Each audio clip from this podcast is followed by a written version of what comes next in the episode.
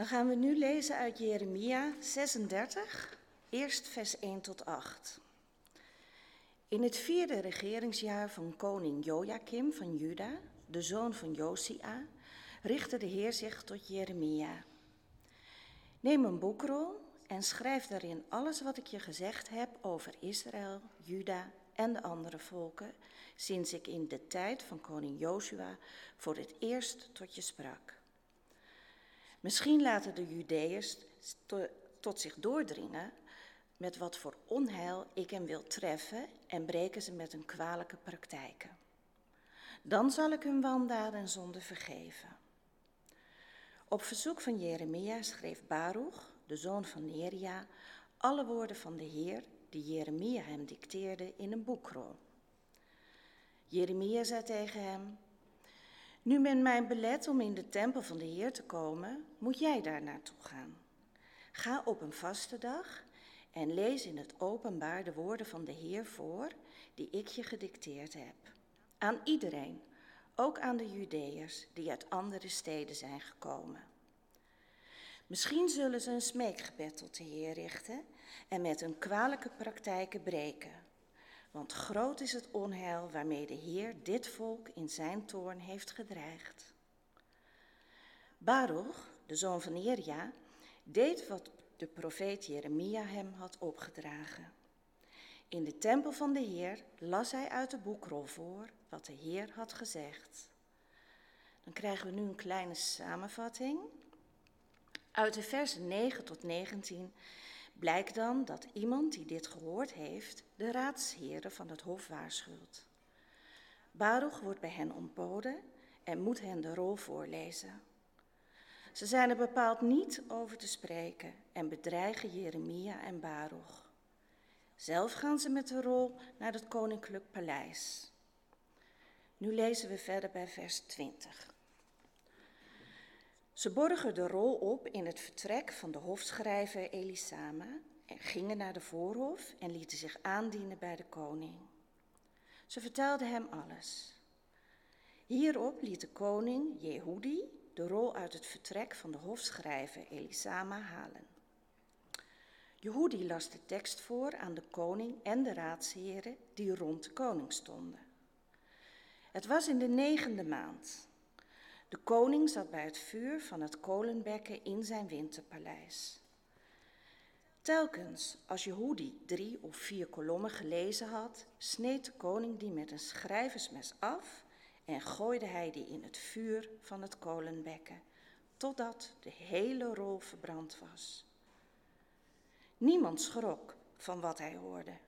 Niemand scheurde zijn kleren, de koning niet en zijn dienaren evenmin. Hoewel Elnathan, Delaya en Gemarja er nog bij de koning om aandrongen de rol niet te verbranden, luisterde hij niet. Hij beval Jerachmeel, een lid van de koninklijke familie, Seraya, de zoon van Asriel, en Selemja, de zoon van Abdiel, om de schrijver Baruch en de profeet Jeremia gevangen te nemen. Maar de Heer gaf hun een schuilplaats. Nadat de koning de rol met alles wat Jeremia aan Baruch had gedicteerd verbrand had, richtte de Heer zich tot Jeremia. Neem een nieuwe rol en schrijf daarin alles wat in de eerste rol stond, die koning Joachim van Juda heeft verbrand. Dan nu nog vers 32. Hierop nam Jeremia een nieuwe rol en gaf die aan de schrijver Baruch, de zoon van Neria. Deze schreef er alles in wat Jeremia hem dicteerde. Alles uit de boekrol die koning Joachim van Juda had verbrand. Bovendien werden er veel woorden van gelijke strekking aan toegevoegd. Dan gaan we nu lezen Handelingen 19, vers 13 tot 20. Ook enkele rondtrekkende Joodse geestenbezweerders probeerden boze geesten uit te drijven door het uitspreken van de naam van de Heer Jezus. Ze zeiden: Ik bezweer bij Jezus, die door Paulus wordt verkondigd. Het waren de zeven zonen van Skefas, een Joodse hoge priester, die dit deden. Maar de boze geest gaf hun ten antwoord: Jezus ken ik en Paulus ook. Maar wie zijn jullie? De man die door de boze geest bezeten was, sprong op hen af en ging hen met zoveel geweld te lijf dat ze naakt en gewond uit het huis wegvluchtten. Alle Joodse en Griekse inwoners van Efeze hoorden van dit voorval dat hem met diep ontzag vervulde. Allen prezen en eerden de naam van de Heer Jezus. Veel nieuwe gelovigen kwamen in het openbaar hun praktijken opbiechten. Onder hen waren ook velen die magie hadden bedreven, maar die nu hun boekrollen verzamelden en publiekelijk verbrandden. Toen de waarde ervan werd berekend, kwam men uit op een bedrag van 50.000 zilverstukken. Zo zegevierde het woord van de Heer en vond het steeds meer gehoor. Het thema voor de verkondiging vanmorgen, ja, daar komt een preek aan. Zo makkelijk. Het thema voor de verkondiging vanmorgen is vuurvaste woorden.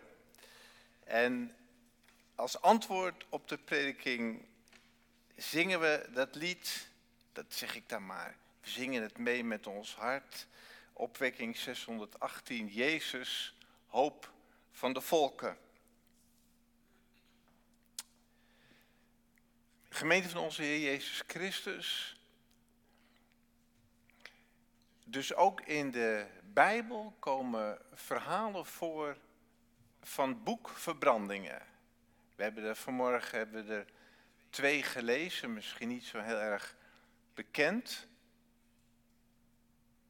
Ik, ik zou me voorstellen dat we vanochtend ze lezen als een soort spiegelverhalen. Dus dat we ons proberen te verplaatsen in de situatie en dat we onszelf als het ware de spiegel voorhouden van hoe zouden wij in deze omstandigheden gereageerd hebben. Want ik denk namelijk dat de problematiek die aan de orde is, dat dat een problematiek is van alle tijden. Dat het ook in ons leven een rol speelt. Dus we beginnen even met dat verhaal wat in de tweede schriftlezing aan de orde kwam. De boekrol verbranding in Eversen. Dat was een beetje in het begin van de christelijke jaartelling. Eversen, een plaatsje in het huidige Turkije. Eh, je leest daar dat daar voor 50.000 zilverstukken aan boeken wordt verbrand. Ik denk dus inderdaad dat dat ook een soort boekrollen geweest zijn. 50.000 zilverstukken is een, werkelijk een enorm bedrag. En ik denk ook dat boeken, boekrollen, vrij duur waren. Want het was natuurlijk een hoop werk om dat te produceren. Nou ging het hier niet om een soort censuur. Het ging hier eigenlijk om een soort uh, boeken met toverspreuken. Magische boeken die door de eigenaren zelf ingeleverd werden en verbrand werden.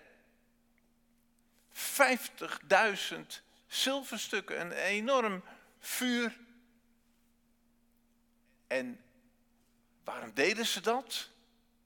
Omdat ze zo onder de indruk waren wat er net gebeurd was. Er waren namelijk een aantal Joodse geestenbesweerders gekomen. Dat zijn een soort mensen die boze geesten kunnen uitdrijven. Die waren daar naar Eversen gekomen en die hadden gezegd tegen zo'n man die bezeten was door die boze geest, die hadden tegen hem gezegd, ik bezweer jullie bij Jezus, die door Paulus wordt verkondigd, ga uit. Dat zeiden die dus. Dat zeiden die mensen tegen die boze geesten die huis hielden in die man. Ik bezweer jullie bij Jezus, die Paulus predikte, ga uit. Maar wat zeggen die boze geesten? door die bezeten man heen, die zeggen, Jezus ken ik en Paulus ook, maar wie zijn jullie? En vervolgens, we hebben het gehoord, wordt die man die bezeten is door die boze geest, die wordt helemaal wild. En die grijpt die zeven, want het zijn de zeven, zeven zonen van Skevach, die grijpt ze beet en hij trekt de, de, trekt de kleren van het lijf en ze weten niks anders te doen dan te vluchten. Dat is wat daar gebeurt in Eversen. En het bepaalt je erbij dat boze geesten niet aan de slag gaan met anonieme mensen. Want deze geestenbesweerders, die hadden gedacht, oh, we leren er weer een truc bij. We gebruiken gewoon die formule die we ergens gehoord hebben over Jezus en over Paulus. En het zal zo wel werken. Maar zo werkt het dus niet. Boze geesten gaan niet aan de slag met anonieme mensen. Ze hebben het altijd op iemand persoonlijk gemunt. En daarom is het ook zo gevaarlijk om je in te laten met, met occulte dingen, met magische dingen. Je denkt soms misschien een beetje eh, eraan voelen, kan niet zoveel kwaad, een beetje anoniem, maar voor je het weet, word je zelf vastgegrepen. En probeer dan maar eens los te komen. Dat hele occulte en magische, misschien staat het ver bij je vandaan, misschien heb je er ervaring mee. Maar het komt soms dichterbij als dat je denkt. Het is volgende week, is het weer de tijd van het Songfestival.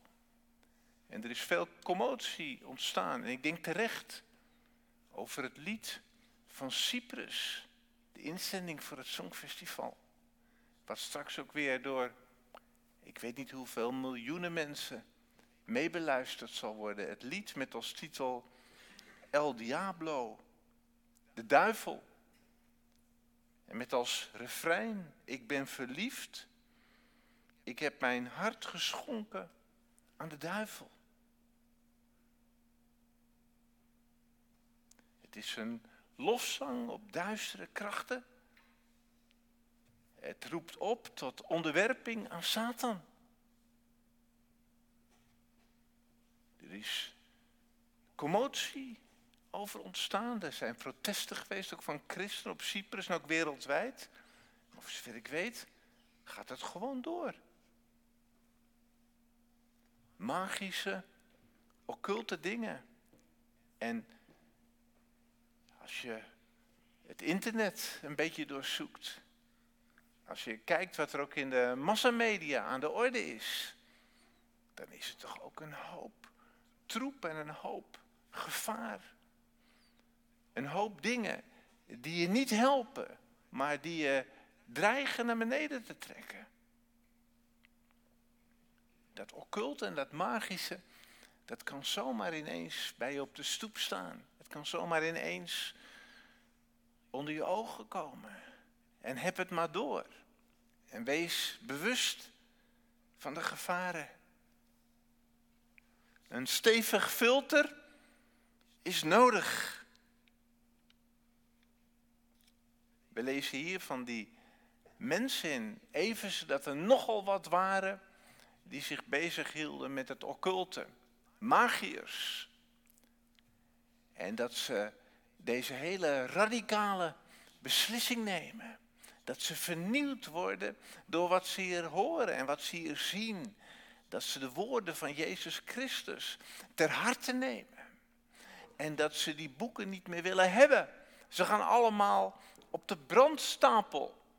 Een enorm radicale beslissing. Want ja, ik denk dat dit professionele magiërs waren. Mensen die ook hun geld verdienden met toverspreuken en bezweringen. Het kost wel wat om tot inkeer te komen, om helemaal te veranderen. Ze verbranden hun boeken, ze verkopen ze niet, ze verbranden ze. En ze kiezen voor een leven in afhankelijkheid. Ze zullen weer een nieuw beroep moeten kiezen. Iets nieuws moeten gaan doen. Niet meer vertrouwen op hun toverkunsten en hun boeken, maar op de wonderen die kennelijk Jezus bij macht is te doen. Zo zegevierde het woord van de Heer, lees ik, en het werd, en het kreeg steeds meer gehoor, vuurvaste woorden. Die boeken met toverspreuken, die bleven niet bestaan. Maar het woord van God ging door. Daar op die plaats daar in Everse. Helemaal buiten het beloofde land. En dan die tweede geschiedenis.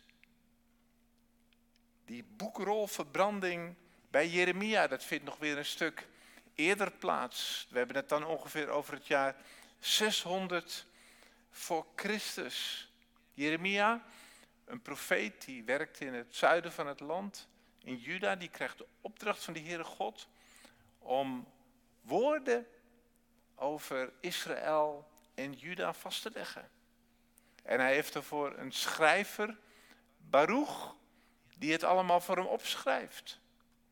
En het zijn geen gunstige berichten. De noordelijke stammen van Israël die zijn al eerder in ballingschap afgevoerd. En nu klinken dezelfde angstige berichten voor Juda, voor het zuiden van het land. Maar, wordt er ook bij gezegd, er is nog tijd. Er is nog tijd om tot inkeer te komen. Inkeer waarvan?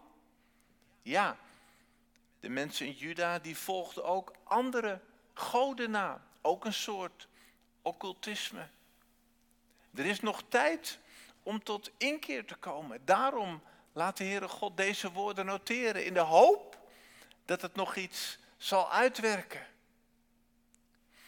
En Baruch krijgt de opdracht van Jeremia om deze woorden in de tempel te gaan lezen, hardop. Waarom doet hij het niet zelf? Omdat Jeremia op de zwarte lijst geplaatst was. Hij was een onheilsprofeet. Mensen wilden hem niet meer horen en zeker niet meer in de tempel. Hij stond op de zwarte lijst van de tempelpolitie. Vandaar dat Baruch erheen gezonden wordt. Die mag deze woorden hardop gaan voorlezen. En dat is wat hij doet. En er is daar iemand onder zijn gehoor, daar in die tempel die die woorden hoort. En die denkt, hmm, dat klinkt niet goed. We moeten eigenlijk deze man stoppen. Dit ontmoedigt alleen maar. De censuur, die doet zijn intrede. En hij speelt die informatie door aan mensen die bij het hof horen, thuis horen. En uiteindelijk wordt de koning hierover geïnformeerd. En deze hofbeambten, die zeggen tegen Baruch en Jeremia, ik zal maar een veilig schuilplaatsje zoeken. Dreigende taal. Het is wintertijd, staat erbij. En de koning die zit lekker bij de open haard. De boekrol die wordt ingedragen. De boekrol met de woorden van God. En iemand mag ze voorlezen. En de koning en de hofbeambten horen toe. Hoe zal hij reageren? De koning van Juda. En dan staat er, en je schrikt er wel van, dat iedere keer nadat er drie of vier kolommen gelezen waren, dat de koning die boekrol pakte en ze er afsneed en ze in de open haard gooide. En het ging zo door totdat de hele boekrol uit was en verbrand.